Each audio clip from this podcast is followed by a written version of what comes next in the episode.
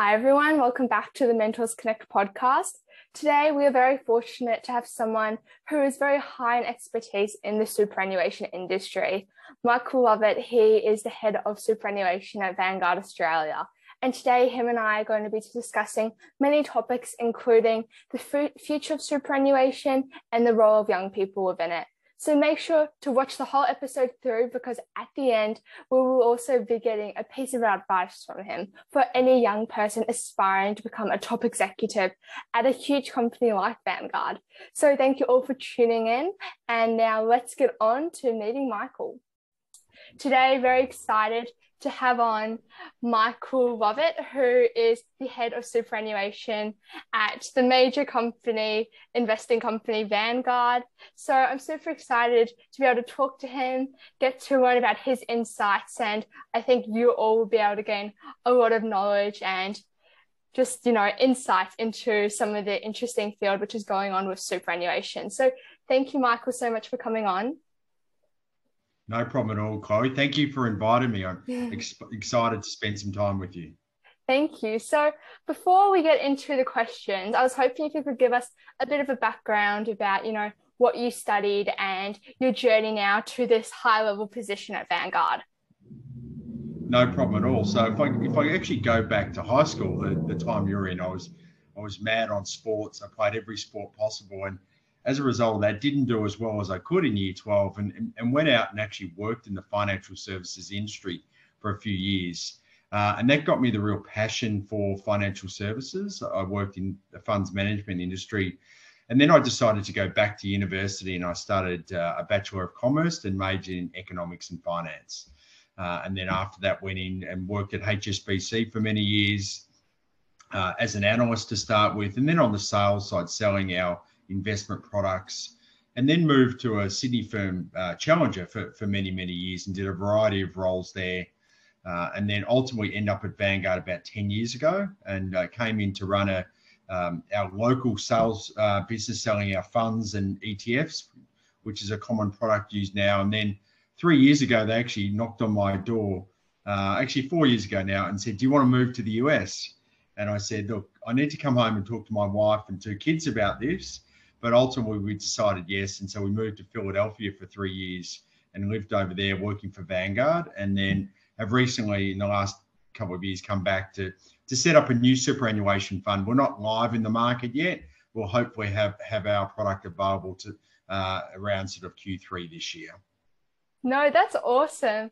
And I think that's a really good example of someone who, you know, didn't necessarily go straight into university, took a bit of a you know unique route but then has still gone up worked up the ranks and done amazing things in their career. So that was really good insights. Thank you michael. And now i want to get on to our future section which we do on every episode now.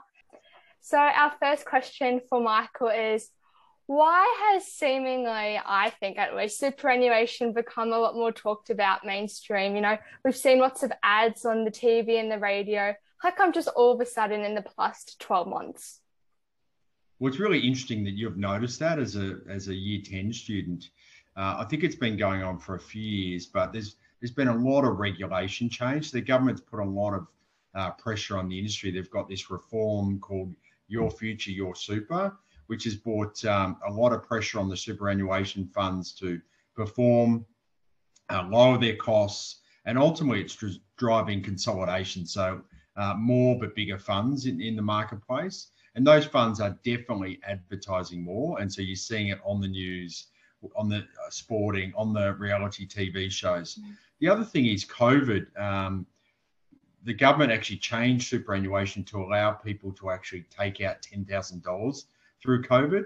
And so that just gave people a focus on, I, I actually have money in superannuation. And some people took it out, others others didn't but it really got a, uh, more and more people focused on superannuation as a result of having this access to superannuation before you retire, which has really never been allowed in the past. Yeah, and pretty good to be able to get that 10 grand because, as you said, yeah, otherwise you can't access it until you're like 65. So it's good to get it mm-hmm. then.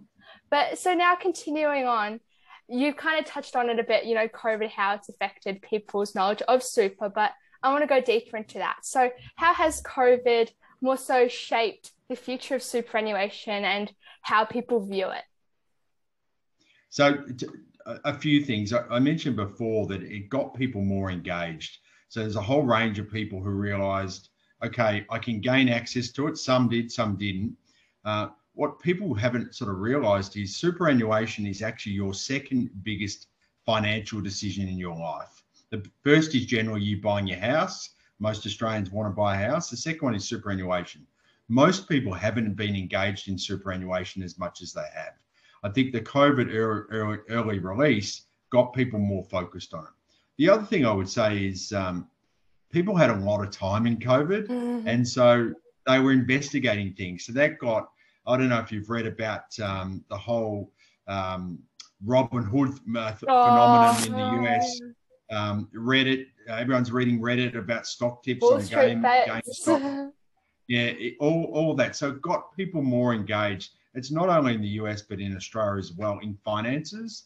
And I think that's flowed on to superannuation as a result of that. Uh, younger people have been more engaged, which is a really good thing. It's, it's dangerous if, if people become too engaged and, and, and make a lot of decisions in terms of investments. Um, but happy to talk about that later on. I think the really the combination of those two factors drove a lot more uh, sort of engagement in superannuation.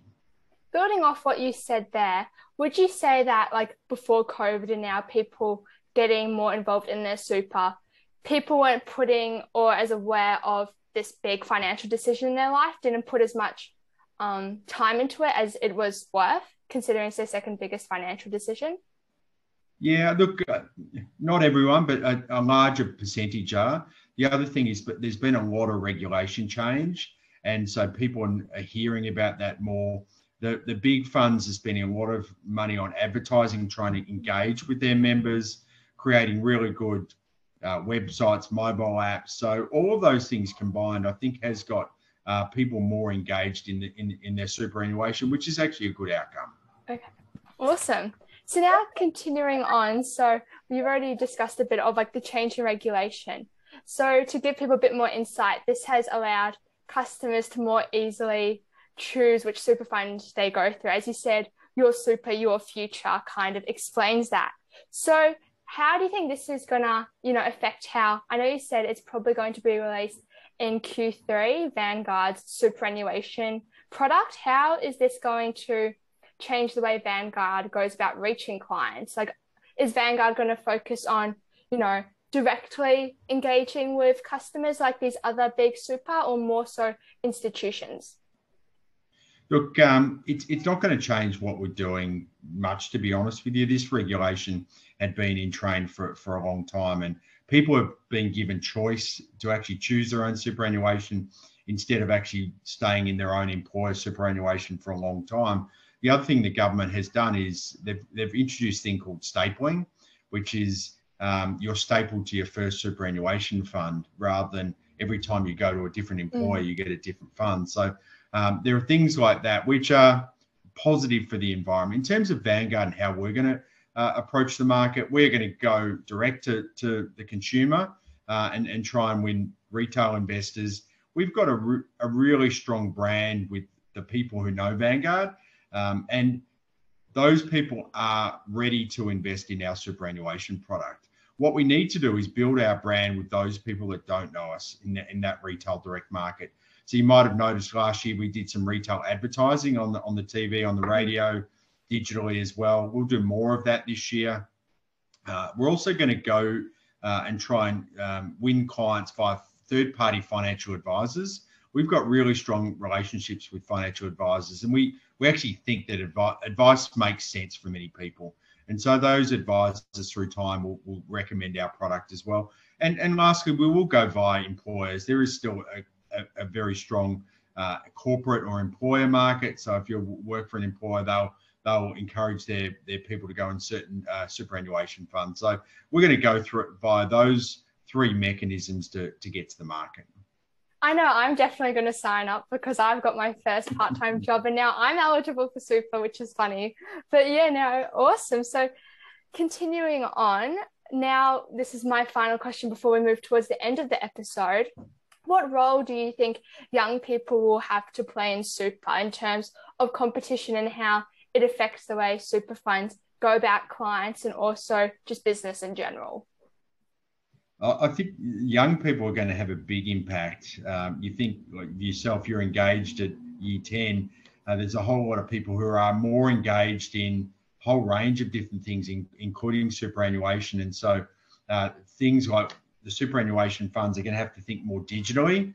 And, and so uh, the younger generation think like TikTok, they think like Netflix. We're going to have to give them ex- an experience which is similar to that, but in financial services, because they don't compare us to financial mm. services. They compare us to the, the digital um, companies that they know really well. So that's one thing, the experience we're going to have to invest a, a lot into. Uh, the, the second thing I'd say is preferences. So younger people are more likely uh, to think through sort of the environment, mm. the, the social, the governance. We call it ESG. And so how do you want your investments? Do you want to be investing in carbon stocks? Or do you want to be investing in these stocks? Uh, so I think there is an opportunity for the younger generation to influence the way funds are actually set up uh, th- through time because of preferences. And so it's up to us as, as funds to, to talk to not only younger people, but all the, all the members about uh, the options they've got uh, in, in terms of investing and how that's going to change in time. But I think the younger generation are, are very much more active in, in, that regard. Thank you for that. So now we'll move on to our final question. And I was hoping you could give a piece of advice to a, the young listeners listening on who perhaps want to become, you know, a top executive at a big company like Vanguard. What advice would you give to them? Yeah, look, it's a, great question. Um, if I think about me, the, the, the, advice I got earlier in my career was look, the harder I worked, the luckier I got, and actually worked out. So people say, oh, you're lucky you got this job, you got that job, you got this job. But no, the harder I work, and I don't mean hard in terms of hours, just in terms of making sure that I'm delivering what I said I'd deliver to, to my boss or the bosses around. Um, and, and just making sure you're you're actually delivering on the outcomes that you, you set. And for me, it's about outcomes, not about number of hours worked. And I think you can actually achieve a lot of outcomes without being the person who works in the office the, the most. But if you if you work hard and deliver, you you will be lucky. Like luck happens for mm-hmm. those that make it happen. And and so I've been uh, on the right side of that because I've I have worked hard, I've achieved things. And I would say to, to you and my daughter, who's a similar age, work hard and things will happen. Get into your first company, and it doesn't doesn't really matter what company it is. Um, get into that first company if it's financial services or, or if it's another industry, and then just learn through the first three years. Work hard, and then opportunities will just present themselves. Well, that's a great way, I think, to wrap up this podcast episode. Thank you so much, Michael, for talking us today, sharing your amazing insights and that really good piece of advice. And to our listeners, hopefully you've enjoyed this episode please make sure to share this with all your friends and hopefully you'll be listening to the next podcast episode. Thank you, Michael, again. Thanks, Chloe. Really appreciate your time. Thank you. And thank you, everyone. Bye.